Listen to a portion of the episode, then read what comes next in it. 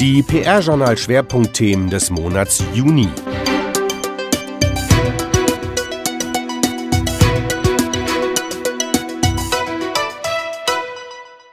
Die heiße Jahreszeit ist da und mit dem kalendarischen Start am 21. Juni übernahm der Sommer mit dauerhaften Temperaturen über 30 Grad die Regie. Doch ruhiger wurde es deswegen in der PR- und Kommunikationsbranche nicht. Die heißesten Themen aus Sicht der PR-Journal-Redaktion waren im Juni das Kreativitätsfestival in Cannes, der Investor Relations Benchmark 2019 sowie die nächste Folge der Nachwuchsdebatte. Kreativitätsfestival Cannes.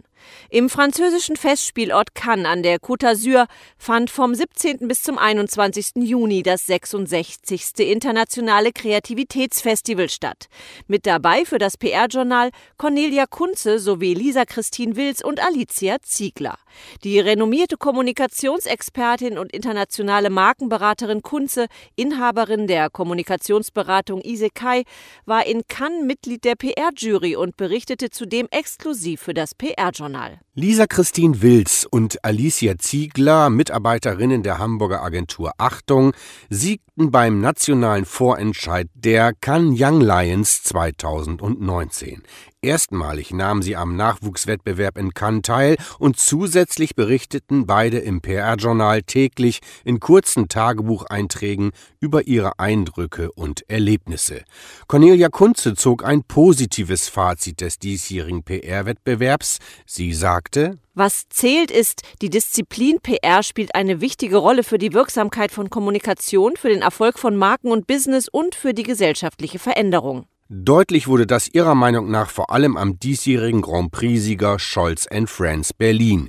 Die Agentur holte mit dem Tamponbuch den Superlöwen. Kunze?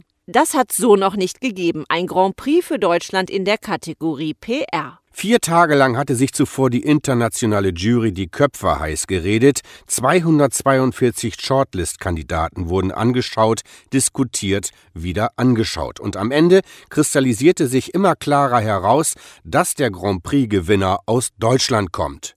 Kunze begründete das so. Die Kampagne zeigt das Beste, was eine integrierte Kampagne aus Jury-Sicht haben kann. Im Kern eine echte PR-Idee, also eine, die von Anfang an die Diskussion, den Streit, das Engagement vom Menschen strategisch mit einbezieht. Eine Kampagne, die Veränderung initiieren will für das Business und für die Gemeinschaft, die die Macht der vielen hinter sich bringen kann und damit letztendlich einen langen Hebel dafür schafft, dass tatsächlich etwas passiert. In diesem Fall war das die Anhörung im Bundestag, um die Mehrwertsteuer für Hygieneprodukte von 19 auf 7 Prozent zu senken. Denn, so die Argumentation der Protagonisten von The Female Company, Menstruation ist kein Luxus. Kunze? Die Ausarbeitung der Kampagne in Form eines Tamponbuches ist kreativ hervorragend. Design at its best. Die Einbindung von Stakeholdern und Medien hat nachweislich funktioniert und die Agentur hat die Kampagne integriert entwickelt. Alles unter einem Dach mit einer Kreation, die unitübergreifend arbeitet. Mit dem Abstand einiger Tage zog Kunze in einem weiteren Beitrag für das PR-Journal noch einmal ein Fazit speziell für die PR-Branche. Zwei wichtige Punkte hob sie hervor. Erstens, die ausgezeichneten Arbeiten zeigen Outcome und Impact. Der Anzeigengegenwert hat sich endgültig zum Dinosaurier entwickelt. Warum PR in einer Fremdwährung messen? Es geht um Brand Love, Penetration, Einstellungen, Gesetze verhindern oder verändern, Verhalten verändern.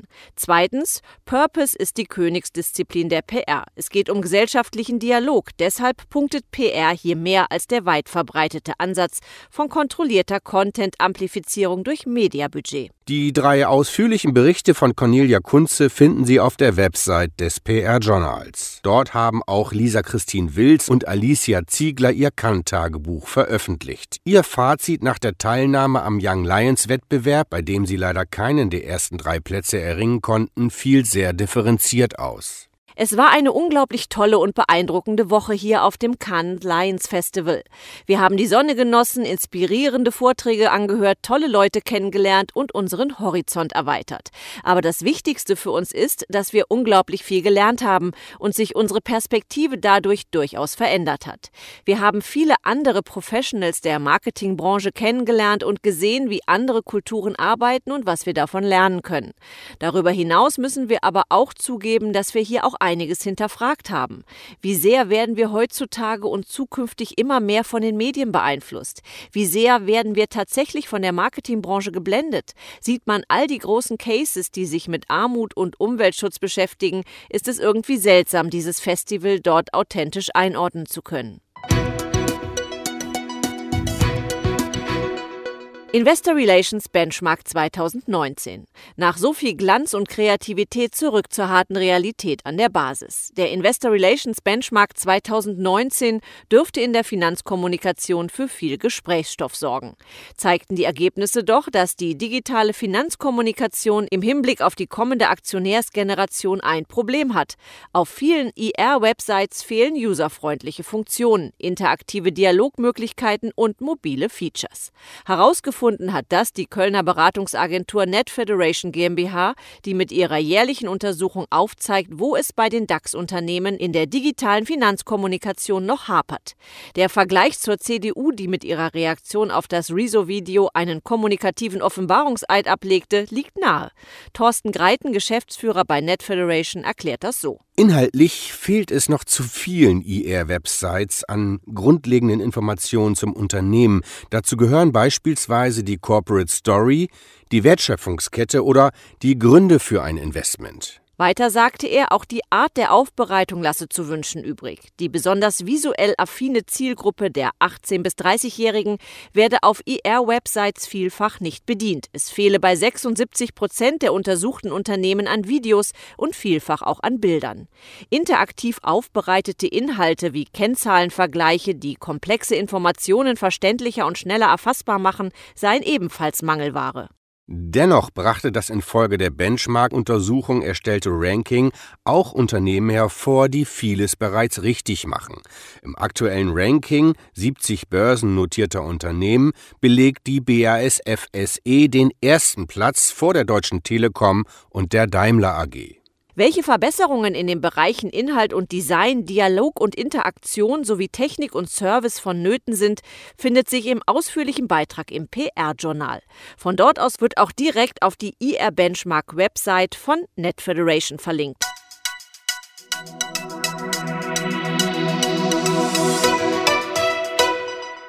Nachwuchsdebatte ein wichtiges Thema bleibt der Nachwuchsdialog. Im Bemühen darum, den Dialog möglichst intensiv fortzuführen, machte die vom PR-Journal und der GPRA initiierte Roadshow Station an der Hochschule Osnabrück und stellte sich den Fragen der Kommunikationsmanagement-Studierenden am Campus Lingen und der PR-Initiative Communicos. Der junge Verein machte jedoch von Anfang an klar, dass man nicht nur reden wolle, Kommunikos-Vorsitzender Eike Dahlhoff sagte, ja, die Veranstaltung steht für mich heute unter dem Motto, es ist alles gesagt, also lasst uns reden, denn ich glaube, es wurde schon sehr viel geredet. Ähm, irgendwann wurden wir auch in die Diskussion mit einbezogen, also wir Studentinnen und Studenten. Und jetzt wollen wir aber auch mal Taten sehen ähm, und ich hoffe mir, dass wir hier mit spannenden Ergebnissen rausgehen und dann auch eine Veränderung sehen. GPRA-Präsidentin Christiane Schulz griff das auf und führte aus, dass es außer dem Traineeship noch weitere Möglichkeiten des Berufseinstiegs in die PR und Kommunikation gebe. Also gerade wenn man Experte ist für etwas, gibt es unterschiedliche Einstiegsmöglichkeiten und äh, das kommt ja immer darauf an, welchen Background hat man. Also ich sage mal im Bereich Analytics, glaube ich, gibt es viele Direkteinstiege. Ich würde auch sagen, jeder, der irgendwie Design studiert, hat äh, direkt Einstiege oder vielleicht auch jemand, der schon weiß, ich möchte nur Redakteur werden und nur schreiben. Auch da gibt es sicherlich gute Direkteinstiege oder jemand aus dem Bereich Paid. Um aber klarzumachen, dass es für Berufseinsteiger dennoch ein längerer Weg zum Berater ist, erläuterte sie in einem Impulsvortrag den Unterschied zwischen Experten und Beratern. Sie bezog sich dabei auf das Buch The Trusted Advisor von David Meister, das sie zur Bibel eines jeden Kundenberaters erklärte. In der Ausbildung, da lerne ich Sachen und da lerne ich sie tief. Und äh, ich habe dann eine Expertise für etwas, das ich anbringen kann. Und man sagt auch immer so ein bisschen, äh, der Experte, äh, der erklärt, worum es geht. Und ähm, der Berater wiederum, der hört erstmal zu und stellt Fragen, um das Thema richtig zu verstehen. Und beim äh, Berater geht es auch darum, dass man auch den Mut haben muss, vielleicht auch mal Nein zu sagen oder zu sagen, das geht nicht. Also ein Experte macht wahrscheinlich immer alles möglich für den Kunden. Und der Berater, der sorgt dafür, dass es eben auch mal vielleicht ein, etwas gibt, das heißt, stopp, das ist nicht der beste Weg. Die anwesenden ehemaligen Trainees aus verschiedenen GPRA-Agenturen erzählten von ihren Erfahrungen und machten den Studierenden Mut, sich selbstbewusst auf die Suche nach dem für sie richtigen Weg zu begeben. Martin Bennung, Content Strategist bei Havas PR Germany, sagte, eine Agentur ist ein Haus voller Menschen und deswegen bin ich der Meinung, passt es halt auch zu sagen, es ist People's Business. Das eine ist, welche Disziplin ähm, liegt einem, das andere, und das wird heutzutage in der PR immer wichtiger, ist auch, welches Thema liegt einem. Bei uns, bei mir ist es zum Beispiel die Nachhaltigkeit und die Abfallvermeidung. Das heißt, Unternehmen müssen heutzutage eben auch darauf achten, welche Themen sie glaubwürdig besetzen können, wo sie als Experte fungieren. Und deswegen sollte man auch überlegen, was interessiert einen zum Beispiel persönlich, was interessiert einen politisch, gesellschaftlich und halt auch einfach überlegen, nicht nur, welche Disziplin kann ich gut, also nicht nur das Wie, sondern auch das Was, welches Thema liegt mir. Carina Bogus, Junior Consultant bei Orca van Loon, gab Tipps für die Recherche und das Bewerbungsgespräch. Ich finde persönliche Einsichten sehr wichtig. Also geht zu Netzwerkveranstaltungen, tauscht euch mit Kommilitonen und auch Alumni aus, lest Bewertungen im Internet, sofern ähm, die irgendwie nützlich und authentisch erscheinen. Und ähm, dann natürlich das Bewerbungsgespräch. Wenn man da mit einem guten Gefühl rausgeht, dann ähm, ist das auf jeden Fall ein gutes Zeichen. GPRA-Präsidentin Christiane Schulz hörte aufmerksam zu. Um mehr Klarheit bei den Einstiegsmöglichkeiten zu schaffen, kündigte sie eine Übersicht über alle Angebote in den GPRA-Agenturen an. Vielleicht mache es Sinn, so Schulz, im nächsten Schritt Profile für Direkteinstieg und zu dualen Studiengängen zu skizzieren. Die Diskussion um den richtigen Weg in den PR-Beruf wird fortgesetzt. Nach dem vierten Stopp der GPRA Roadshow in Lingen geht es am 9. Juli in Mainz weiter. Einen Zwischen Zwischenruf zur aktuellen Debatte gab es noch von Veit Mattauer, Geschäftsführer der Stuttgarter GPRA-Agentur Simpra und Lehrbeauftragter an verschiedenen Hochschulen. Er appellierte an die Studierenden, einen offenen und ernst gemeinten Dialog zu führen. Er bezog sich auf kritische Veranstaltungsberichte der PR-Initiativen und sagte, Zitat, wenn die GPRA-Veranstaltungen nur dazu dienen, bestehende Vorurteile gegen den Job in der Agentur bestätigt zu bekommen, dann liegt das meines Erachtens weniger am Format als an ihrer Grundeinstellung. Sowohl den Beitrag Mattauers als auch die Veranstaltungsberichte des PR-Journals sowie die Links auf Artikel von Prio und Communicos finden sich zum Nachlesen auf unserer Website.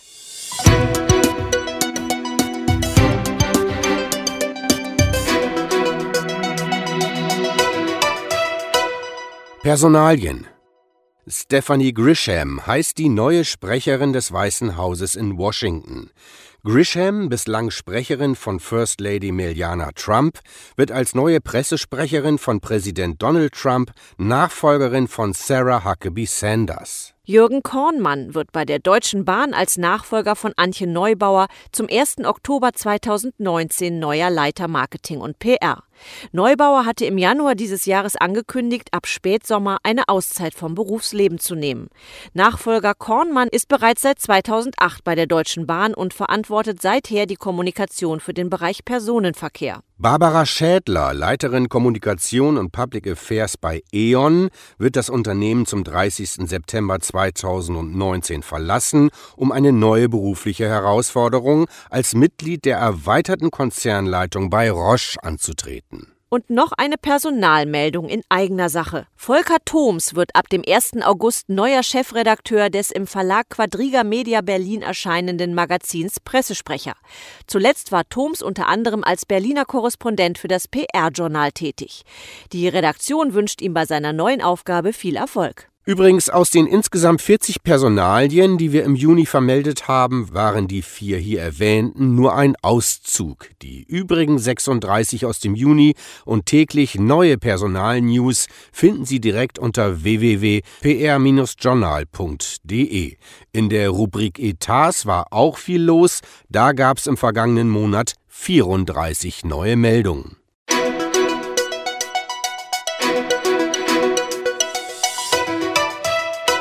Und was war sonst noch berichtenswert? Einige Schlaglichter? Netzwerk für Volontäre.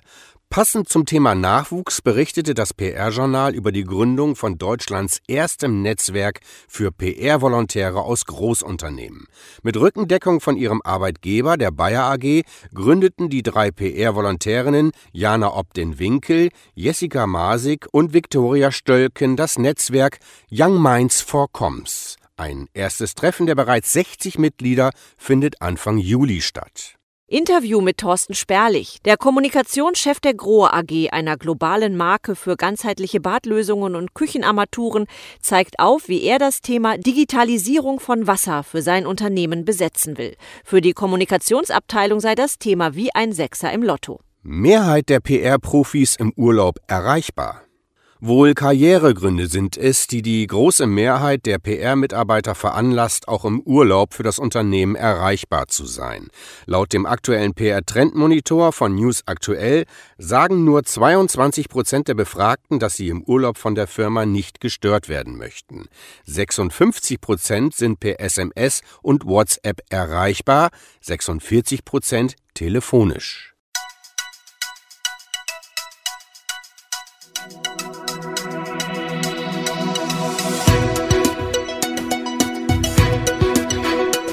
Mehr Wissenswertes aus der PR- und Kommunikationsbranche finden sich direkt auf der PR-Journal-Website.